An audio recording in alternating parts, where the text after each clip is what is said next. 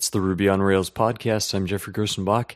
Interview today with Peter Cooper. I want to remind you that there's a new Peep Code screencast on prototype JavaScript. Gotten a lot of great reviews already.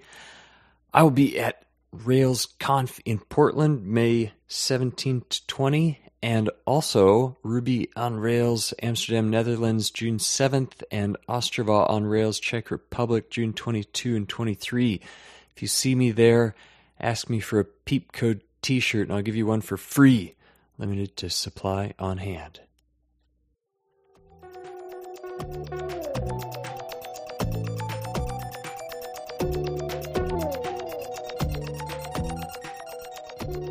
So it's the Ruby on Rails podcast. I'm Geoffrey Grosenbach talking with someone that many of you already know, Peter Cooper. Started Feed Digest, also Big Bold Code Snippets, and Ruby Inside blog, among other things. Talking to us from Louth, the UK. Did I say that right? Yeah, you did a good job. I can. There are like 20 Peter Coopers in Skype in the UK, but I was able to find you. You're the only one in Louth. Yeah, that sounds about right. I've sort of made a little bit of a, a habit of um, sort of getting in touch with uh, each of them, although they seem to get in touch with me first. So uh, we, we oh, most of us know, know each other. Well, not all of them, but uh, yeah, quite a few. I knew a guy, at least in the US, James Smith is a common name, and there's like a whole convention of people named James Smith. Yeah, there was a guy trying to get all of the, the 4,000 Peters to meet up in London as well, but uh, I don't think it ever happened. Well, most people know you from reading your blog, Ruby Inside, and if they were to ask who's the f- most famous Peter Cooper, they would mention you. Why did you start that? It's been quite popular. A lot of people visit it daily. Yeah, it's kind of a, an unintentional serendipity, really, the whole thing. I sort of started it because an editor from Apress approached me back in, oh, it was April last year, April 2006, about writing Ruby book, which uh, we'll probably be talking about later. But they approached me about that, so I started you know, work on that, and I thought, well, a good way of promoting the book will be with a blog. You know, if, if I get a number of subscribers, then you know, hopefully I can count on a number of those buying the book, and uh, it will do it will do well. So I sort of began Ruby Inside with that in mind. Um, I was going to link to stuff that you know news about Rails, basically, not news about Rails, news about Ruby and Rails um, and sort of hope that a lot of newcomers to the language would uh, approach it because there were a few blogs around like Red Handed and the O'Reilly Ruby blog, but I wanted something that was perhaps more, you know, less less kitsch and kind of just very matter of fact. I mean, some might call it boring, but uh, just just news basically. So, but then it ended up that you know all of the people that do Ruby uh, and Rails already, who perhaps don't even need to read the book, ended up subscribing to it, and uh, it's just progressed in the last year to where we are today. That's fascinating. So you started the blog hoping that it would become popular, so that you could then use it to promote the book. That's uh, quite a lot of thinking ahead. Yeah, I mean, sort of when I started the book, you know, I could see the future and uh, I kind of muse about the future a bit, and I thought, well, you know, what's going to happen when I release this book and no one buys it? I was, you know, kind of thinking from the start, how am I going to sell this book? And it sort of seemed a natural way. You don't write a lot of original articles on there. Usually it's a link and a photo of some other interesting article that's been done. I think that's a great idea because some other people sprinkle links in, and definitely we have a lot of tumble logs, but nobody else was really doing that kind of thing specifically. Yeah, I mean, I mean, it almost is like a tumble log in some ways. You know, it doesn't have the tumble log format as such, but a lot of it is, as you say, just a picture and some text. You know, when you've got pictures on a blog, and I mean, the reason I have the pictures on most of the posts is because I sort of saw a few blogs that were like that um, in totally different areas sort of before I got going, and I thought, you know, when you see these pictures, you don't look at it because of the pictures, but they just keep you flowing through. You know, there's something interesting to see. And I think, you know, we are visual animals at the end of the day. So I sort of picked that up and it, it seems to have worked. I think that's a great idea. Whenever I write a blog article, I throw, try to throw some kind of screenshot or picture in there, especially if you're reading through some of these aggregators, you know, text, text, headline, text. Oh, there's a picture. I'll click on it. Yeah. Um, actually, none, none, of the pictures on uh, Ruby Inside are clickable, actually. That's something I should uh, think about for the future. I think you should. Anytime I've used done any kind of usability testing, it's like one of the first thing people just try to click on a, a big picture. Yeah, perhaps I'll perhaps I'll do that from now on. Even though you've gotten a number of viewers, you don't have any Google ads. You haven't even tried to sell any kind of ads on there. almost like a public service, or as you said, advertising your own book uh, eventually when it came out. Do, now that the book is out, do you have any plans to try to capitalize on that, or are you going to keep it ad free? Well, I mean, one of the problems, especially in the, the, Ruby area, and a lot of people think this is a good thing that there's no specific vendor that's you know got a large interest in this area. They haven't got you know a thousand dollar toolkit to sell. You know, there's no Sun or Microsoft kind of directly in this area, even though they are kind of helping in, uh, on the sidelines. It kind of limits the commercial, you know, sort of interest in advertising. I mean, there are a few bits and pieces. There's like Rails hosting companies, small things like that, but you know, there's no one that's going to spend, you know, whatever, $20 CPM or whatever, as is, you know, common in sort of, you know, with Java sites and so on. So I kind of see it at this point as being sort of my contribution back to the, the community because I don't release an awful amount of code. I tend to keep my code quite proprietary. So I sort of see that as my contribution back, you know, even if I'm not sort of doing much open source stuff. I appreciate too the frequency of posts. You're not posting there well, it's rarely even more than once a day. It's manageable. A lot of these other Tumble blogs are great, but when you just have that much information, it's almost overkill. Yeah, I mean that's been something I've sort of kept a lid on. Um, I mean sometimes it can slack for a couple of days, but then a lot of news will come in or there'll be a lot of things to announce and then I'll use sort of the WordPress feature where you can post into the future to appear, you know, the next day or the day after. The reason for that is because I've read blogs where someone just wants to post every 10 minutes and, you know, you end up subscribing from it because it's just a nightmare. So uh, I've always sort of been careful to spread them out. Well, Ruby Inside hasn't been your only success. You recently sold the Big Bold Snippets site that you wrote with code snippets Tell us about that. You started that almost just as a project to learn Rails, right? Yeah, I mean, I sort of began playing with Rails in November 2004. I did, you know, some some tiny amounts of stuff with it, but I sort of had other work going on, so I sort of didn't jump into it full time. So in March 2005, uh, I kind of had this need. I had all these different, you know, snippets of code that I wanted to access, and I was in love with Delicious at the time. In fact, still am. Uh, and I wanted something similar where I could, instead of putting links in, I would put actual code in, and then I could tag the code with, you know, various tags like Perl or C or, you know, RSS and so on, and then pull it out at whim. Uh, and it, it, was actually Sam Stephenson who he created a system that was similar. It wasn't for code, as far as I recall, and I can't remember the name of it, but he had he never released the code, but it was um, a very simple content tagging system. And I saw that and I thought, yeah, that's actually kind of cool. I mean, it doesn't sort of do the stuff that I want it to do, but you know, I could sort of develop something that uses the same kind of concept, which I did. It was basically a, a 24 hour project, really. It was one of these, you know, I'm, I'm tanked up on Red Bull and I'm going to stay up all night long and get this done kind of thing. So um, that's where the first sort of iteration of snippets came from. And it was literally just for me to start with. The growth was very, you know, very, very shallow curve, basically. But then it just did build up over time. It's one of these viral things. And especially once I added a, um, you know, holding my fingers up to do quotes now, but a Web 2 design onto it, you know, it really started to ramp up quick. Yeah, early on, I mean, I remember that was the one of the first resources when I was learning Rails. I would just search for things in Google, and inevitably, big bold snippets would show up in uh, a couple of the results, and so I ended up seeing a few things there and contributing. But at the first, I think it was just black and blue, and then you added some uh, pastel colors afterwards. Yeah, I mean, actually, the way you found it via Google would have been the way that you know almost everyone found it, except in the latter days when I started linking to actual posts from Ruby Inside places like that, because just for some reason it just did really well on Google. Uh, I mean, the page rank wasn't even that great, but Google just seemed to kind of respect that whole tagged hierarchy, and there was obviously sort of a pattern of links in there that made it sort of catch on quick. Uh, so literally, you know, at the end, sort of when I sold it, you know, there were tens of thousands of people each day just coming in, you know, searching for completely random things. I mean, you know, there were some some great things in there, JavaScript trim, and you know, in any of these kind of searches, it would come up. I found it even searching for like specific error messages. Sometimes when I have a problem, I'll search for that exact error message, and usually a variety of sites come up. That would almost be another maybe that'll be your next idea. I'll just throw that up for free is, you know, specific error messages, you know, nil error on line this. And sometimes that actually shows up often enough that it, it's useful when somebody has a solution. Yeah, I think a lot of people do that actually. I've, d- I've definitely done that on my personal blog where, you know, I've uh, had an error message installing some gem or some library or whatever, and I've sort of copy and pasted the, the error message in and then, you know, actually sort of presented a solution if I have one. So, uh, yeah, people come through that way as well.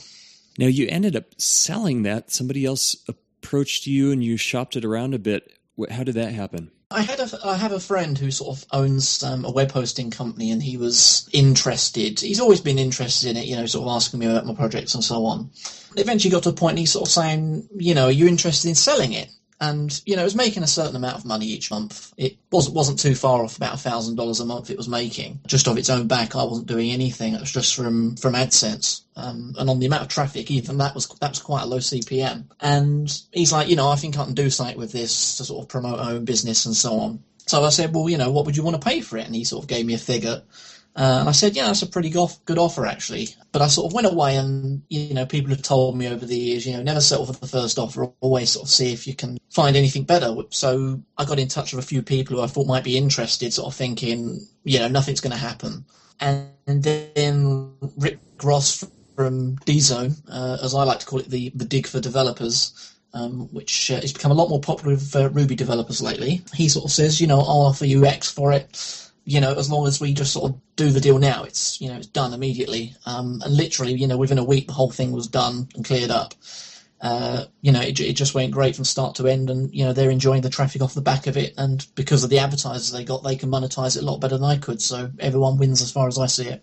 That's great. So you were, all, I mean, you, you were getting a little bit in, income from it anyway, but it was almost an incubator, and then somebody else can put the marketing or tie it into the rest of their site. Yeah, I mean, I just didn't have the the network, you know, sort of the, the advertising sort of sales team, as it were, to to handle that. But uh, he has, uh, and now he's got the traffic for it. Now, another one of your businesses there are many, is uh, Feed Digest. Started out as RSS Digest, and uh, I think I saw it one time. What you're getting a couple of million hits to that per month. Quite a few people are using that. Yeah, I mean the whole thing kicked off in sort of mid 2004, where I wanted to take my delicious, and everything seems to relate to delicious in some way with me for some reason. But I wanted to take my delicious links and put them in a little section at the top of my blog, so other people could see what I was bookmarking. It all started from there because you know delicious lets you output stuff as RSS, so processing RSS, uh, you know, works great. But then as it went over time, I used it, and then I thought, well, let's let other people use it it grew, it grew. You know, it was only doing sort of 100,000 requests a month, sort of in the first couple of months. I had to keep building it to be 10 times better than it was. So, sort of after that, I thought, well, hang on, I better build a new version that can do a million uh, hits a month and then 10 million and so on and so forth. I mean, the system that's in place now can handle, you know, a billion per month. It's already about 250 million a month digest that are actually being served. So, you know, it's only a quarter of capacity. And luckily, it's at a point where there's almost like a shared nothing kind of architecture to it now. So I could take that one billion requests that it can do and then buy more servers and just literally, you know, spread out the load now. So I'm not too worried about the traffic now because, you know, if it gets any more than beyond 1 billion um, requests, then hopefully I'll uh, have more uh, business oriented things on my mind. And the majority of those aren't even web requests, they're just requests for the actual feed as a JavaScript snippet or or uh, actual XML or whatever. That's right. Yeah, that's that's why the requests are so high because you know we have uh, sort of several big clients that use this on their site, like the Denver Post, for example. They, I think they're sort of the third or fourth largest newspaper in the US, uh, independent newspaper at least. You know, so as you can imagine, their site, you know, gets several million requests a month at least uh, straight out the barrel. So yeah, it's not like we're serving up 250 million page views because if we did, then I would uh, certainly be a lot wealthier than I am now. now, there's a free version of that. You can have a aggregate a feed with a, a half dozen different sites or something like that, and then there's a paid version. Is you still going to have to ramp that quite a bit for that to be profitable, or is it supporting itself? Oh no, it's definitely supporting itself. It's just that sort of beyond me, it can't support many other people. It's at that kind of level where it needs to focus more on getting the bigger clients who have specialist needs and are willing to pay a lot more money rather than focusing on, you know, 10,000 or 20,000 sort of smaller customers who only just pay enough to keep the thing going. So that's sort of where things are going now, um, even to the point of open sourcing a, a, sort of a lighter version of it that other people can then take and run themselves. The, the typical sort of open source model of where if you have a company that wants to do something complex, you know, we already have a few customers like that, where they can then pay us, you know, a lot more money and we focus on that kind of area rather than, you know, the mass market stuff, which it works, but you have to, you know, be really on the ball with it. Whereas if you've got a few larger enterprise clients, it's a lot easier to manage. Now, of course, when anyone thinks of feeds, you know, a lot of people are going to think of feed burner. Is it surprising to you that a company like that hasn't tried to do the same thing, or is it just that there's room for many competitors in the same area? I mean, there are a few competitors. I mean, one of the first ones that was actually it was just sort of coming into fruition as um, RSS Digest was beginning was called FeedRoll but they kind of charged a lot of money. Um, they were they had sort of bits of downtime here and there, and I mean, quite a few people did migrate from them to us. So you know, there are a few competitors, but Feed Digest has definitely become the biggest because of you know it had free accounts and you know the the pricing structure was you know it's good value for money and so on. But companies like FeedBurner, you know, they really are in a completely different sort of league. FeedBurners kind of free service that they offer really is, as far as I'm concerned, it's literally just for mindshare and goodwill. They make a lot of money off of their enterprise stuff, which they keep quite well hidden down the back of their site. You have to sort of click around and sort of find out what their enterprise services are. But they, you know, I've had friends in companies that I, I know have gone to them for quotes for services and you know, the prices are, are, kind of astronomical. I don't think they're going to worry too much about sort of competing for the, the small fry uh, where we are at the moment. Um, but again, it's FeedBurner is an influence uh, in this area, and that's kind of what's influencing my sort of thinking for the future about you know moving on to more of an enterprise level.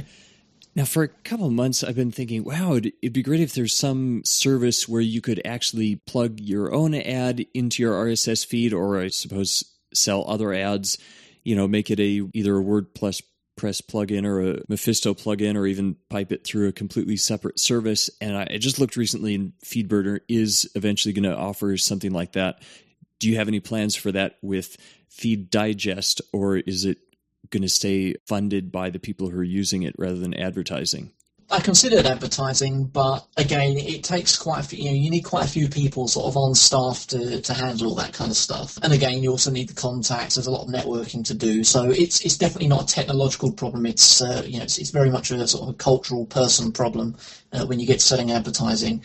Um, especially, you know, people are going to complain if, if we kind of force that on free users without sort of going through a process or even sort of launching a new brand to do that. But I mean, what you actually said about putting ads in your, your feed, obviously, you know, FeedBurner do have the, the feed, the, the ads that they can put in. Um, but if you wanted to put your own ads in, I think the company TextLink Ads, who you might be familiar with, they offer a WordPress plugin. You know, you, you, can use, and then you can they they'll sell adverts for you, but you can also put your own adverts into your own feed. You, you can actually even turn it off so they can't sell, and you do your own. So it might be worth looking at them. Okay, so somebody's thought of that already. Yeah. Well, technically, I'm sure a lot of people listening to this have been frothing at the mouth when they heard that you're doing 2 billion requests per month. Do you have any kind of tips? Are you using Rails for part of that? Or using file based caching? What kind of things did you have to do to make that work? All right, uh, just to correct, it's 250 million. Okay, so a, little bit smaller, but um, but capable. Yeah, I mean, actually, one of one of sort of the, the sad things I should admit uh, is that because of the age of you know, RSS Digest and Feed Digest, most of the back-end technology is in Perl, which I know you'll sympathize with. What's been happening sort of over the course of that time is that stuff has been migrating to uh, Ruby. And I mean, the front end has always been Ruby on Rails because everything goes through a database. So Rails is the perfect thing for the front end. The back end that actually serves the digest and does, you know, the millions of requests per month still runs on Perl. But in the last couple of months, I've actually moved the entire sort of feed crawling system, the you know, the system that reads in the feeds and then puts the sort of data into the database, that has moved entirely over to Ruby now. The funny thing about that is actually the Ruby feed crawler is about 20 times faster than the Perl one. And a lot of people, yeah, they'll be kind of scratching your head uh, thinking about how that happened. And I don't know whether it's because I'm a good Ruby developer or just a very bad Perl developer.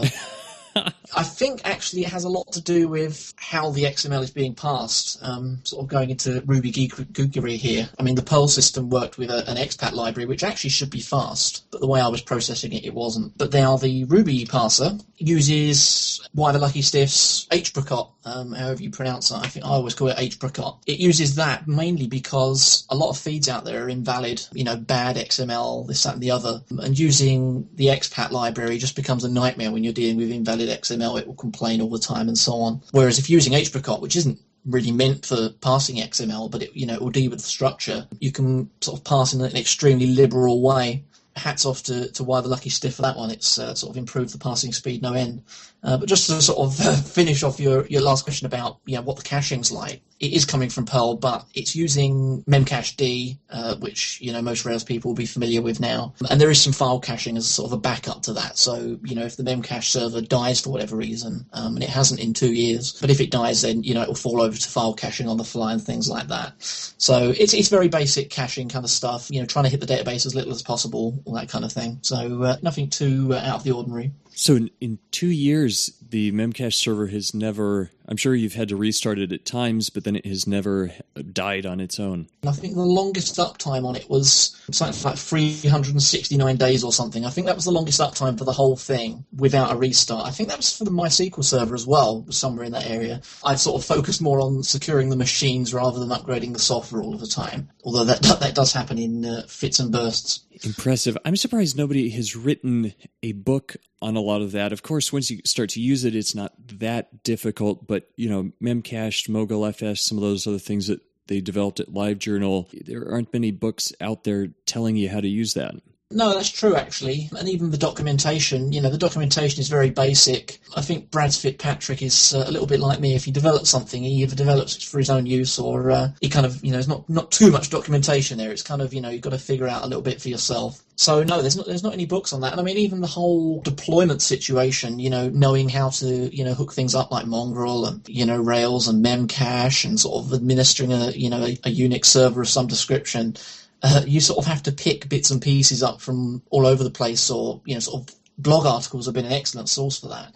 But there is no sort of great book that sort of helps you with the whole Unix web applications or web point web 2.0 deployment, you know, issue at any level really that I know of. Well, speaking of books, you wrote your book Beginning Ruby for Apress just came out only a couple of weeks ago. Now, I have to say, to start with, when I saw that, I was like, well, you know, a lot of people are going to re- recommend the Pickaxe book that's been out for a couple of years. And I first learned Ruby from the Poignant Guide, Boy's Poignant Guide to Ruby, who wrote the intro for you, the foreword. But uh, why did you feel like there was a need for another book on learning Ruby? I kind of use my own experience as sort of the basis of it. I mean, you know, the whole idea for the book uh, came from sort of the publisher initially. You know, this could sound a little bit like trying to make up a reason for uh, writing a book uh, after the deed is done. But, you know, there was definitely a lot of my own experience in there. I mean, my experience was that I got into Rails before I got into Ruby, which I think a lot of people share. And I kind of thought, you know, I'm a Perl developer. I don't really want to learn another language. I'm happy with Perl. I've been doing it eight years or whatever it was at the time. I don't want to, you know, don't want to move. So I did buy, you know, the books like the Pickaxe, um, and I saw the Poignant Guide. I mean, I read the Poignant Guide, and I could sense the the great skill and the great humor in it, but I sort of didn't connect to it at an academic level. You know, you have to definitely be of more of a creative mindset straight off the bat to get into that. So while I enjoyed it and looked at the drawings and sort of, you know, thought why was uh, quite a stand-up guy. I sort of didn't connect to it for learning Ruby. I didn't, you know, it just didn't appeal to me. So I thought, well, I'll buy the pickaxe. It sounds like the more sort of technical option. You know, I just wanted the, the plain facts, just plainly put. So I bought the pickaxe, and it's a good book. I mean, it helped me a lot, especially in its sort of the reference side of things. But in the actual kind of tuition, the instructional side of things, it, it, tended to assume quite a lot that you sort of were, you know, very familiar with dynamic languages and object orientation and so on. And I mean, obviously coming from Perl, uh, where object orientation is just an absolute mess. Apologies to Larry Wall, but you know, it's just such a mess that some of the concepts you know they've either got different names or you've you've never bothered to use them because they look completely arcane. So I, I think the pickaxe did assume quite a bit of uh, knowledge before you know coming into things. But then Chris Pine's book, uh, Learn How to Program, which is also a great Ruby book, perhaps starts, you know, perhaps at too lower level. So I kind of wanted something that is the sort of book that I read, you know, when I was younger, sort of in the 80s. I sort of read these books, you know, like Learn Basic and so on. And they had a, a sort of a way they went through things, you know, that you do this, this is a variable, look what happens when you add these variables together, look what happens when you do print A plus B, that kind of thing. I sort of wanted to take that approach and sort of perhaps take the, the 80s programming book sort of standard and bring it, you know, to sort of the, the Ruby side of things. So I kind of hope that's where it struck, and sort of hope that it will become a book that someone who is perhaps say a C developer or you know someone who's perhaps been playing with Excel macros or something, you know, they have a kind of an idea of what programming is. You know, they can install programs and you know they're happy with using the command line perhaps, but they don't know how to actually develop programs with Ruby. Then it's for those guys. Well, I was impressed. I thought you did a good job, and even though it goes through a lot of detail, it's still possible to read it quickly. I mean, there's a lot of content, 600 pages or so, but uh, I sat through last couple nights and you know read through 100 pages or something like that. Definitely covers at a nice pace for someone who's trying to get up to speed with Ruby, but already knows a little bit of programming. One of the things about the book is that like a lot of the, the, the 80s programming books that I read when I was younger, it does make some assumptions, and there's certainly certainly some style in there that perhaps isn't unique to me as such, but there's sort of one or two ways of doing things, whereas in Ruby there perhaps are you know, sort of 10 or 20 ways of doing things. I've chosen to focus in on a certain way of moving through. I mean, the reason for that is A, because of the amount of space, but B, because the main goal of the book is that someone can read it, they know how to develop Ruby applications, but then they're just given enough and told, you know, this there's a few more ways of doing it that they then become interested in actually signing up to the, you know, the Ruby mailing list and actually getting on the IRC channels and actually, you know, posting stuff to their blogs and so on and actually become a part of the community and actually go out and look for stuff sort of in the way that I did as I learned, you know, Ruby. Well, to me, the real accomplishment of that book was getting Why the Lucky Stiff to do an illustrated introduction three or four pages. How in the world did you arrange that? Yeah, I mean that's been kind of interesting. I mean, he's an interesting guy to get hold of. Sometimes you don't hear back from him, and sometimes you hear back from him straight away. So uh, definitely an interesting guy, and I mean, I and, you know, definitely all the people at Apress as well totally appreciate the job he's done. I mean, it's just it's just come out great. And I mean, the first time I read it, sort of, I was laughing already. You know, it just looks so good, and I sort of really like the spin he's put on it about you know the the stuff about chopping up animals and putting them back together. It's uh, only why that could look at it that way. And I mean, you know, I mean, literally, he was my first choice for you know the person to do the forward. I mean, people will think, yeah, let's get Mats to do it or whatever. You know, no disrespect to Mats, but sort of I wanted something that perhaps sort of softened, you know, softened the blow for the start of the book, so that it was something a little bit kind of jovial that people could look at before sort of diving into some more serious stuff. So I thought, you know, why is the perfect person for this? And I thought, you know, there's no way he's going to agree to this. But it was literally, you know, an email and he came back. He said, yeah, I, you know, I'd love to do it. So there was no stress to it at all. Well, and it's great just to kind of be a little documentation of history like that. I think maybe that's the only second time that he's been in print, at least in the mainstream press. One of the chapters of the Poignant Guide was in one of Joel Spolsky's anthologies, but now your book is going to show up in libraries and schools across country and has a little bit of Why Lucky stuff, stiff illustration in it. Oh, definitely. I, I definitely want his genius to spread because, I mean, you know, even though I didn't sort of connect immediately with the Poignant Guide, and I mean, I love it now, it, it's stuff like that that you know other languages don't have. I mean, you know, there's no kind of equivalent for Python, you know, to actually capture those sort of creative people who perhaps wouldn't have come to Ruby or Rails without sort of that sense of fun in the community. Well, this chat has gone quickly. I'm sure there's a lot else that we could talk about. Thanks to your publisher, I'm going to run a little contest for somebody who wants to win a copy of Peter's book, Beginning Ruby. I won't go give too many details, but the uh, trick is going to be if you can come up with a Google search that returns the text of the book Oliver Twist as the first result, but you cannot use the words Oliver, Charles, or Dickens. So if you can figure that out, send that to boss at topfunky.com with Peter Cooper in the subject and first three people Apress will be sending you a copy of Peter's book. For the rest of you, you can go to your favorite online store or bookstore and get a copy. Well, thanks, Peter. Are we going to see you at any uh, events coming up, or are you going to be hanging out in Louth? Will we have to go there to see you? Yeah, I mean, people are always welcome here, but uh, yeah, I mean, there aren't actually, I haven't got many events coming up, but uh, there are some very interesting sort of news announcements uh, that people should look out for on Ruby Inside in the next few weeks. You want to give us any hints, or we'll just have to stay tuned? No, afraid not. You'll have to stay tuned. No hints. Well, thanks a lot. It's been great to chat with you, and we'll f- keep up with you at uh, rubyinside.com and petercooper.co.uk.